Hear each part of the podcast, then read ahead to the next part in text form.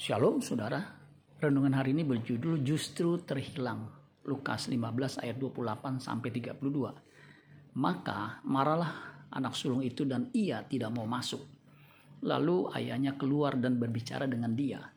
Tetapi ia menjawab ayahnya, katanya, telah bertahun-tahun aku melayani Bapak dan belum pernah aku melanggar perintah Bapak. Tetapi kepadaku belum pernah Bapak memberikan seekor anak kambing untuk bersuka cita dengan sahabat-sahabatku. Tetapi baru saja datang anak Bapak yang telah memboroskan harta kekayaan Bapak bersama-sama dengan pelacur-pelacur. Maka Bapak menyembeli anak lembu tambun itu untuk dia.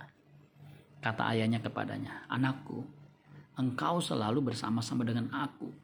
Dan segala kepunyaanku adalah kepunyaanmu kita patut bersuka cita dan bergembira karena adikmu telah mati dan menjadi hidup kembali. Ia telah hilang dan didapati kembali. Kita tahu yang disebut anak yang terhilang adalah anak bungsu. Padahal anak sulung justru yang benar-benar terhilang meskipun ia ada di dalam rumah bapaknya. Mengapa bisa? Anak sulung tidak memikirkan adiknya. Ia justru marah karena adiknya kembali ke rumah bapaknya.